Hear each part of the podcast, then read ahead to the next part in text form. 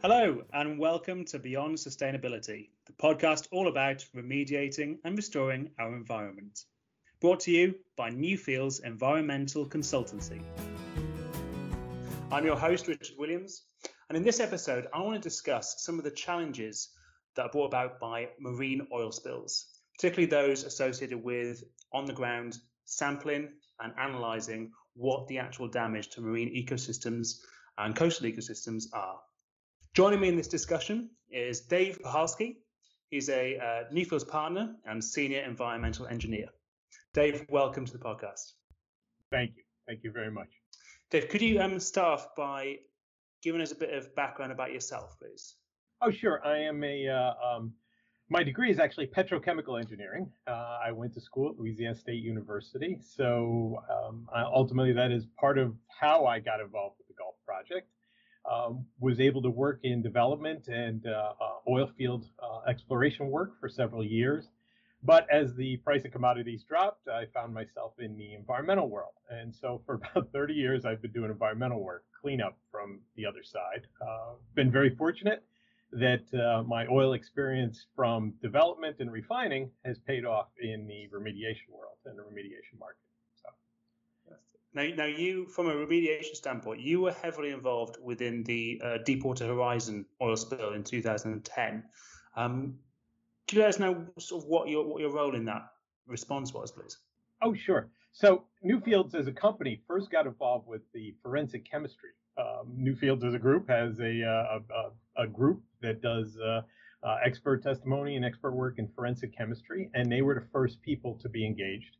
And um, because of that, they needed to get NOAA and the forensic guys needed to get samples of the oil material down in the Gulf. It is a little surprising. A lot of people have asked, them, you know, why do you take forensic samples? Obviously, you get out there and there's a big oil spill. This oil is BP's. But one of the things is this is always a litigation. Uh, uh, natural resource damages always deal with legal in some way, and so it needs to be proven. And so that's why the uh, uh, forensic guys were first uh, uh, hired. If you look at the Gulf, there are hundreds, probably thousands of rigs that are operating at any one time and production fields continuing to, to, to operate out there that you wouldn't think oil that, that, again, a large oil spill, but it doesn't travel in one large plume. There's small little areas. So our involvement was to take uh, oil samples for forensic chemistry and prove that it came from just from BP, and that impact was BP's, or impact that was by others could have been out there. So generally, just characterize the area, and so um, uh, that that was our first involvement. That was our beginning in May of uh, 20 uh, 2010, after the April 20th uh, um, uh, disaster. So. so you were pretty, you were pretty, you were there within weeks of the actual uh, disaster happening. What, what's your sort of memories of those initial weeks? How did that play out for you? It was chaos, to say the least. Uh, a lot of people had uh, uh, comparisons. One is the comparison to the boat scene of Jaws, where guys have uh, all kinds of things. It, it was it was similar to that. The one great thing about it though was that everyone was was focused from everyone from from the the BP side to give them credit um, uh, they they knew it was a bad thing. Everyone knew it was a bad thing. And then from the NOAA side, the state side, the local side, um, everyone just wanted it to stop. And and our goal was, even though we had different uh, um, specific tasks, everyone's goal was just whatever we could do to get it stopped and get things back to normal. And and and that was important. Um, uh, part of that too that actually helped I believe, from my experience, was uh, BP had a, a, a VOO program, uh, Vessels of Opportunity, VOO, VOO, um, and they hired local fishermen that were displaced by this or, or out of work because of it. And so they were the boats that were provided to us um, that, that really helped because these people were impacted. It gave them some money, gave them some cash, and put them to work. To us, to our advantage was it, they they knew the area. They knew exactly what was going on. So we had GPS coordinates of where we wanted to start they knew how to get us there. So what were we when you were out on the boats? What was your major role? Were you sampling water and, and oil within the waters? Yes. So, so, our first work plan, and, and again, we were one of the first teams down there when when I started, I think my first sample was someplace around May 15th. Uh, generally a month, a couple weeks after. It took a while because uh, a work plan would be written and BP um, promised NOAA, committed to NOAA that they would pay for each work plan, but they had a chance to review them. So ours was relatively simple. Find oil wherever the oil was, document what it was, take a sample, bring the sample back. It was oil and um, uh, some biota, but generally oil is what we were focused on. If it was a sheen on surface, if it was globules on the surface, it was tar balls, sample that and move on. And our general concept was to start with one sample every uh, mile and a half. And, and, and I laughed because didn't quite understand until getting down there, like what a Herculean task that was. It took us months to cover from Florida back to uh, uh, Louisiana, back to uh, um, um the, the, other side of Terrebonne Bay. What's the, you, I mean, you, you must have been working with a huge number of people down there. Um, I imagine probably quite diverse as well. What's what's the challenges of working with and managing a team that has to do such a, a, big, like you say, Herculean task of, of taking all these samples? Um, there were uh, first and foremost always a safety challenge. Make sure everyone knows what they're doing uh, and, and, doing it safely. We were working on our, our very first boats that we did receive uh, through the VOO program were uh, airboats. It took a couple days for BP to get us airboats, but they did because we wanted to get into the marsh to make sure we were able to identify where oil was and where oil wasn't as quickly as possible. So not the most agile. We, we had to pole some areas. We had to uh, actually get out of the boats in some spots, things like that to move things around. Uh, and, and that was principle. Um, soon after, by the time we got our, our hands on things, by the end of 2010, there were there were always safety officers, but we started to have safety meetings. We started to have safety conversations, understand what was happening, what was going on. So what so what are some of your memories of, of the area that you particularly worked in? Did you was there like a lot of oil all over the, the coastline? Was there oil everywhere, or was it only sort of small pockets? How, how did it how did you sort of find it? Uh, the, the oil leaves the, the, the, the spill, leaves the rig, and it travels generally together. But once it gets near the coastline, it's kind of hard to imagine, but there are some pictures that you can see of like the oil comes so far in a group and then where it actually oils the shore, the last 15, 20 feet in that surf zone, in that tidal zone of, of just constant motion, you're never really sure where it's going to hit the beach. So you'll see many, many pictures of uh, um, um, just there's a big area that's completely open, no concern, no oil, no oiling impact at all. Immediately to the left, immediately to the right, there could be 30 to 50 gallons of oil just plopped on an area of uh, 100 square feet. It was very random, and that that's where the data came together. That's where our work our work was to assess what it was. If an area wasn't impacted, I was just as happy. Let's assess this. Let's identify what it is. We know exactly we're on this point on this day, and we took pictures. There's no oil here. Someone else will find that other oil. They'll find it via an aerial. They'll find it via a nearshore oiling plan. Someone else will find it go to your points, find your points, get your data, absolutely defensible data, because again, this is a litigation project always.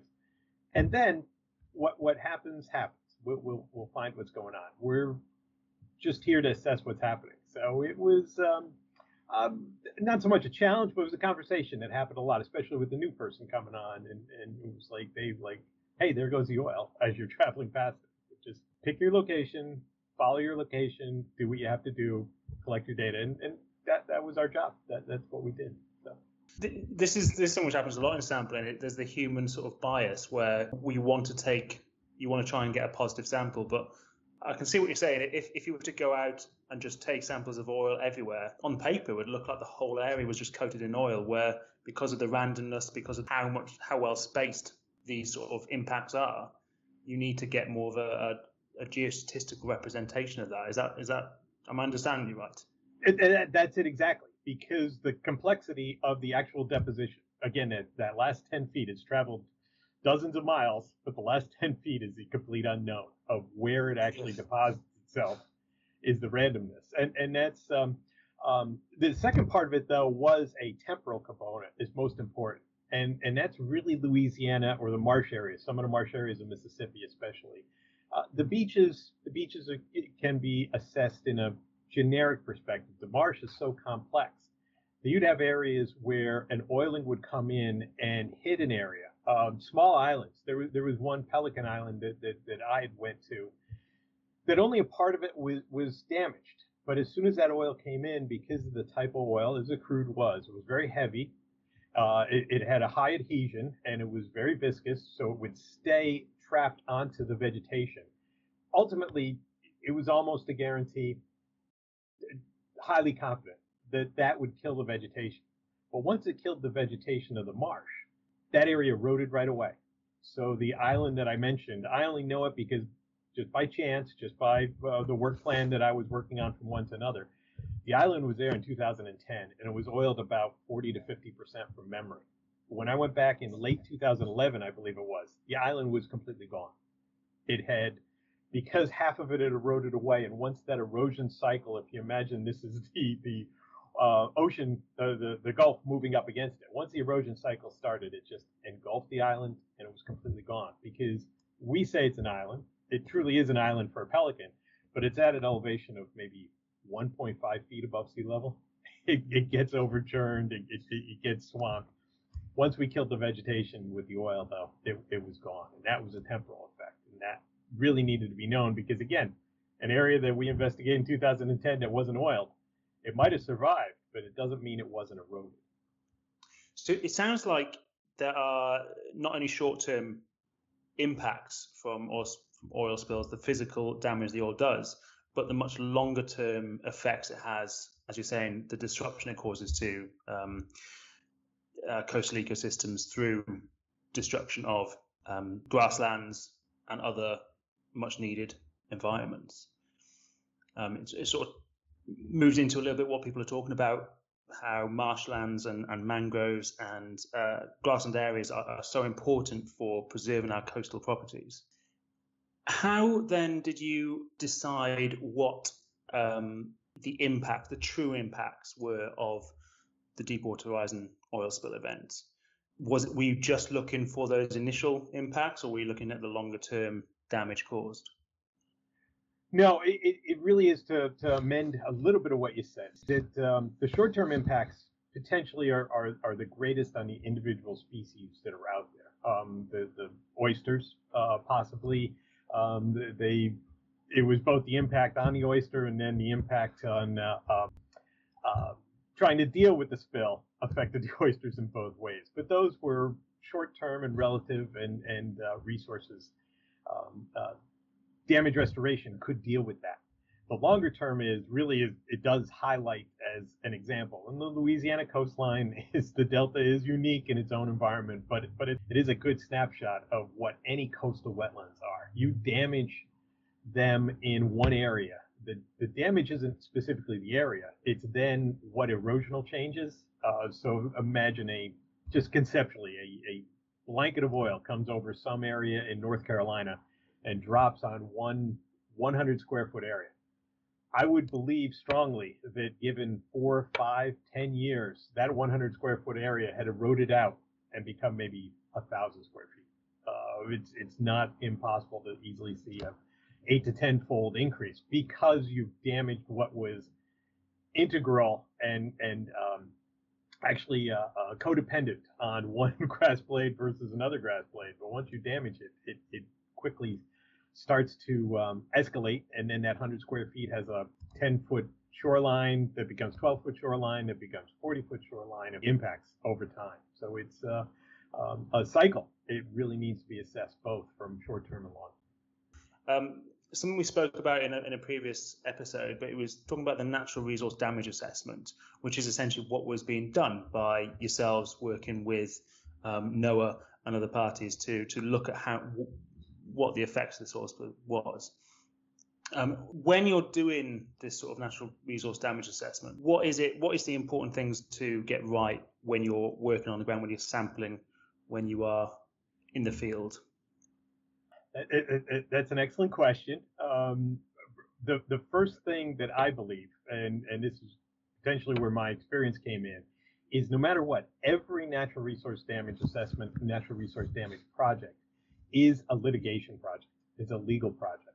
So data consistency was absolutely critical uh, for, from the very beginning for, for all the teams. And and we continue to stress that. Uh, it, it, was um, an advantage that I have again from working with databases, um, not to the level of your other my other colleagues, uh, Jacob and and Mike Wild and, and Dr. Rouhani, but understanding that everyone needed to record things as clearly as possible, as consistently as possible, because you never want to make changes, especially in a litigation case where someone is putting the wrong latitude and longitude.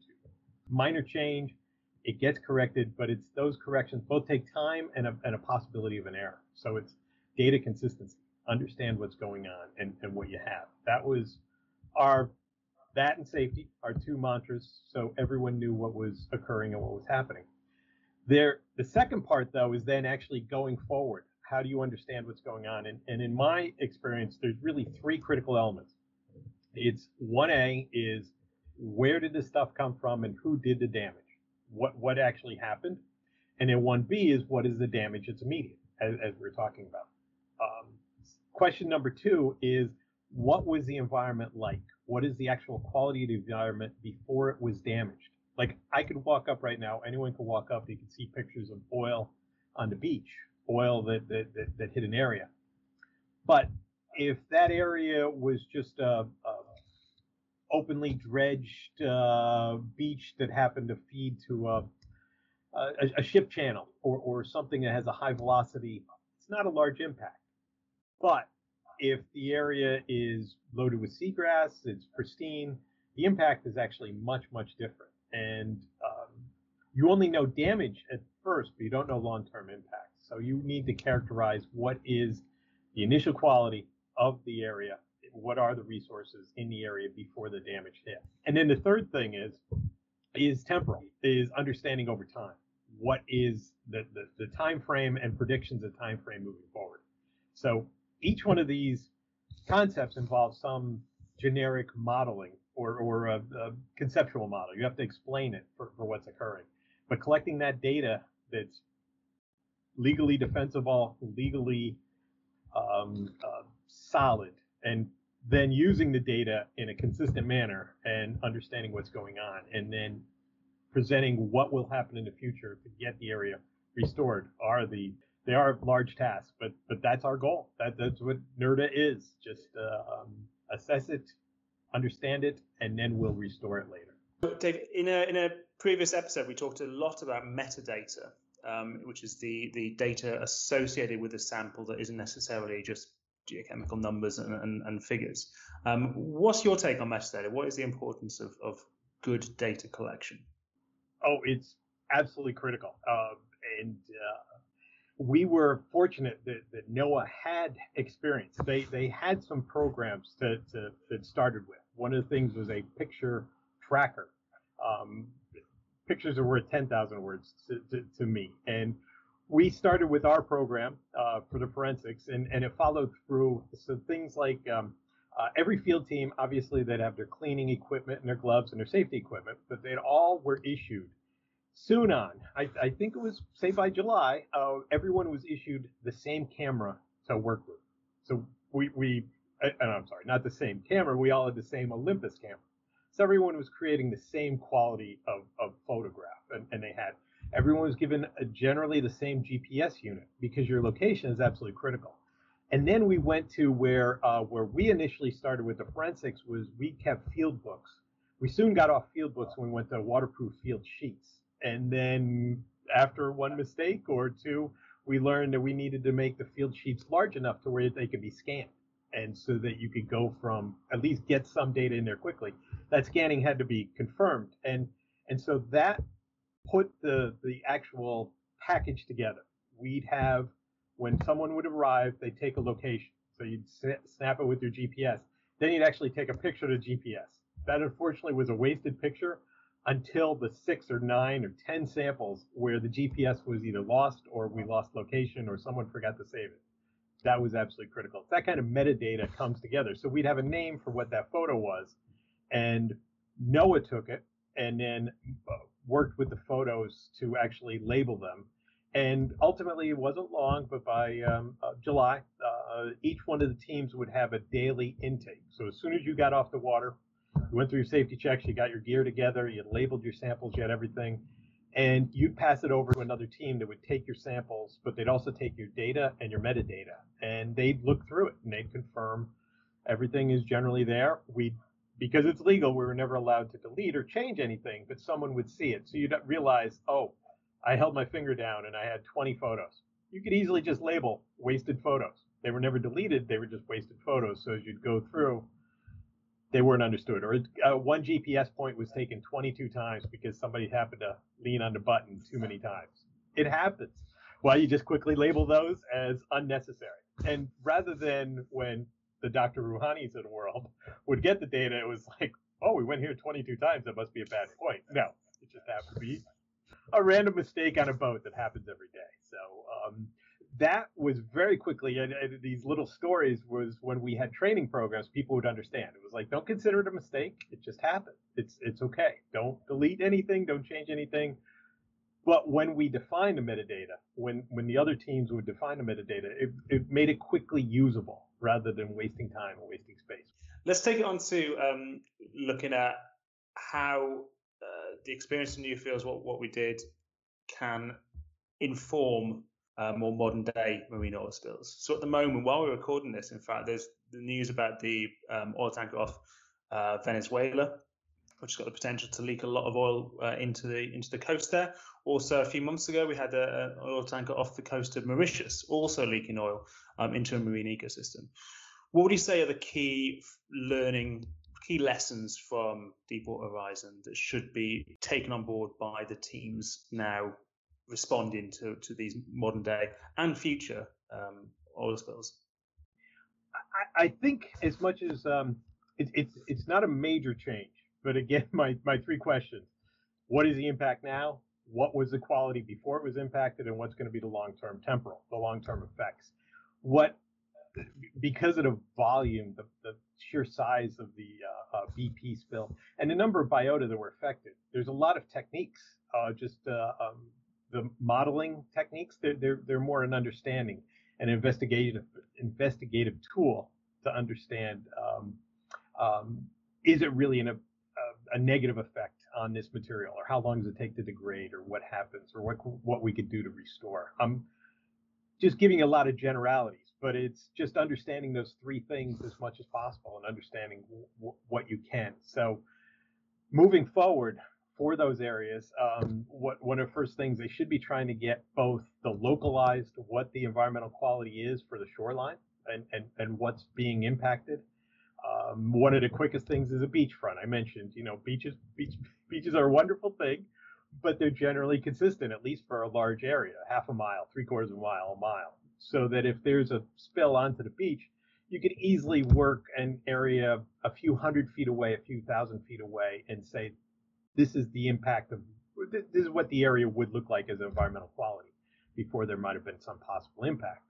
Uh, however, if it's into some other shoreline or a craggly shoreline or or something um, that, that's much more diverse, uh, uh, especially like the uh, Mississippi Delta area where it's, it's just random. Um, if the oil impacts that, uh, then you need to take a, a, deeper look because it might actually impact the shoreline in, in one consistent zone impact the shoreline to a larger zone or even just follow a channel and, and, and hit something inside a channel in a isolated area so your area is smaller but then it's what was that channel? What was the quality of that channel? Because by my definition it's already different than the rest of the shoreline. That that had something unique to it. And if it was oiling over top of some seagrass then it was the, the damage is much much higher because they're a little incubator for, for biologic activity. However, then the other side if the channel was uh, something it's used as a channel, but it's also been impacted by just anthropogenic. Uh, uh, there, there's chemical plants discharged legally, uh, some controlled amount of water, some controlled amount of wastewater, stormwater, stormwater from residential developments. That channel may it's definitely not as pristine as having just pristine seagrass in it. So that all needs to be defined and, and how you define it and, and how you actually evaluate it. And then the geospatial and statistical evaluation.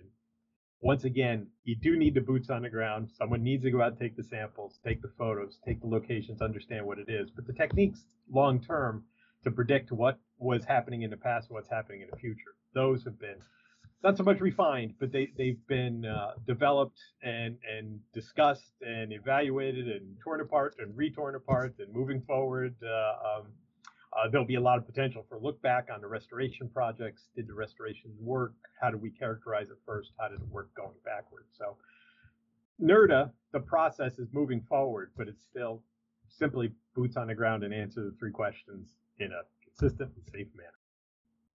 Well, Dave, thank you very much. Is there any final comments from you regarding uh, the the work you did?